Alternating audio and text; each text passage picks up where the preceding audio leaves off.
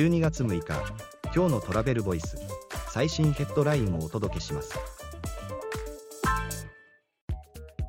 観光産業の気候変動対策各国の観光局が支援の政策ガイダンスを発表。グラスゴー宣言の進捗報告で国連世界観光機関アゴートは COP28 でグラスゴー宣言の進捗状況を報告。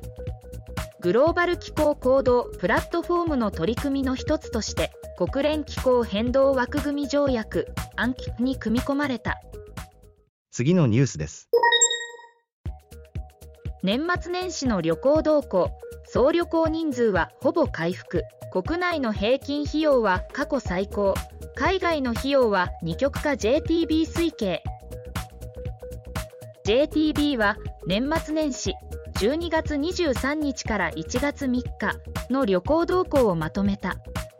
国内旅行者数は前年比103.7%の2800万人2019年比95%平均費用は度110.8%の4万1000円度128.1%と推計。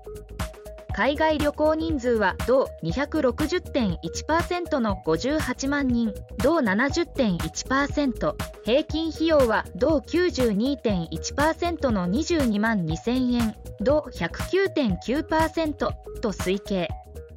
記事の詳細はトラベルボイス .jp で。ではまた明日。